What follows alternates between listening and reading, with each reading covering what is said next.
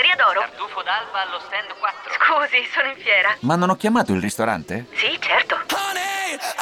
Con Team Ufficio ovunque sei, non perdi neanche una telefonata di lavoro. Rispondi al fisso direttamente dal tuo smartphone e decidi tu quando essere raggiungibile ovunque, in modo semplice e smart. Vai nei negozi Team su teambusiness.it.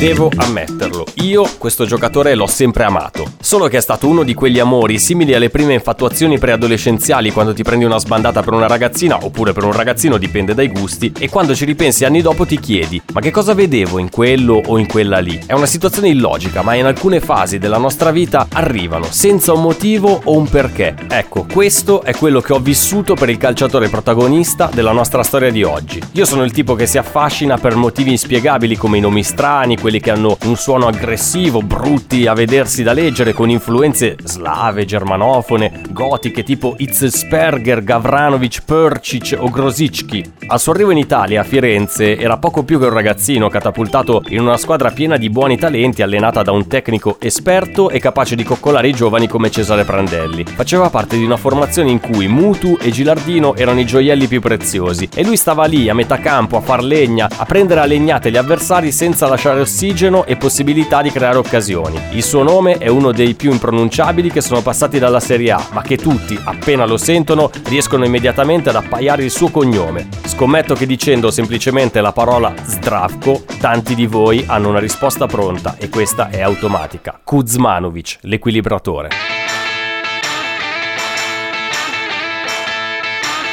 In questa puntata non vogliamo togliere assolutamente nulla al buon Kuz, non vogliamo farlo arrabbiare perché sono quasi sicuro che se dovesse ascoltare questo podcast ci metterebbe un paio di minuti a mettersi in macchina e a raggiungerci per distruggere il nostro studio. Kuz, lo dico senza voler essere il classico lecchino, io ti ho sempre voluto bene e ti avrei voluto all'Inter già ben prima che arrivassi in quel disgraziato gennaio 2013. Questa storia l'abbiamo già accennata in qualche altra puntata dei bidoni, ma ci teniamo a sottolinearla. Nei primi mesi della stagione 12-13 i protagonisti protagonisti assoluti sono senza ombra di dubbio i maledetti infortuni. Non c'è nessuno nella rosa interista che in quel periodo non sia incappato in qualche problema fisico, dal raffreddore ai legamenti che saltano. Kuz arriva a Milano dopo aver fatto bene a Firenze, via Germania, Stoccarda, patria della Mercedes. Chissà se nella città teutonica avrà avuto modo di sperimentare la potenza di quelle macchine, automobili che nella storia nerazzurra del nostro avranno una parte importante, ma è ancora presto per parlarne.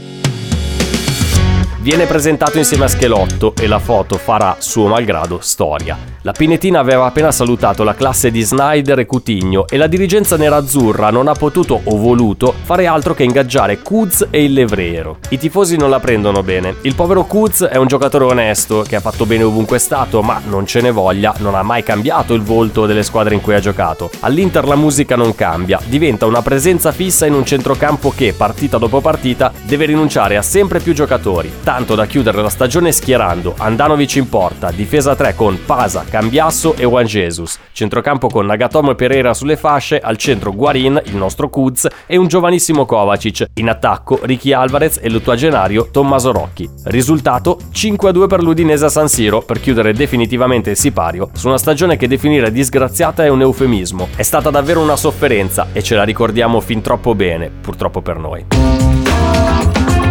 Povero Kuz, dove sei finito? Le prestazioni sono fatte di quello che sa far meglio, legna a centrocampo e legnate in campo agli avversari, senza porsi alcuna remora. Come gli è sempre stato naturale fare con tutte le maglie che ha vestito Basilea, Fiorentina, Nazionale Svizzera e Stoccarda. Niente di più, un lavoro onesto. Kuz, però, non è mai entrato nel cuore dei tifosi nerazzurri, un po' per suo demerito, ma molto anche per una situazione che non era proprio adatta a vestire la maglia nerazzurra. Anche Messi, la sparo grossa, in quegli anni disgraziati all'Inter avrebbe bruciato tutte le sue qualità. Ma Kuz una cosa memorabile l'ha fatta nei suoi anni nerazzurri. Raccontata lui stesso e rappresenta al meglio la sua personalità. All'Inter faceva trio fisso con Andanovic e Ranocchia, con il quale si è accanito con degli scherzi che piano piano si sono fatti sempre più pesanti, fino all'apice. Un giorno Ranocchia esce stanco dalla pinetina dopo una sessione d'allenamento diretta dal comandante Mazzarri. Non vede l'ora di arrivare a casa per riposarsi. Si avvicina alla sua macchina e, poco prima di salire, si rende conto che che manca qualcosa di fondamentale. Le quattro ruote sono sparite, volatilizzate. E lì, dietro una siepe, c'è proprio lui, Kuz, che se la ride. È stato lui a smontarle e a farle sparire. Che simpaticone. Un burlone. E questo è l'episodio per cui ci ricorderemo per sempre di Kuzmanovic, l'equilibratore, l'uomo che ha rubato le gomme a ranocchia lasciandolo a piedi.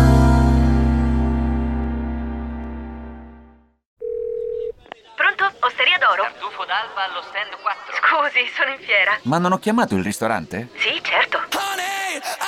Con Team Ufficio ovunque sei, non perdi neanche una telefonata di lavoro. Rispondi al fisso direttamente dal tuo smartphone e decidi tu quando essere raggiungibile ovunque, in modo semplice e smart. Vai nei negozi Team o su teambusiness.it. I temi più caldi dell'economia e dei mercati finanziari li puoi ascoltare ovunque tu sia con il podcast La Notizia del Giorno. Direttamente dalla redazione di Wall Street Italia, dal lunedì al venerdì, un approfondimento quotidiano per conoscere e comprendere meglio lo scenario economico italiano ed internazionale. Cerca e ascolta La Notizia del Giorno su Spotify e sulle principali piattaforme podcast.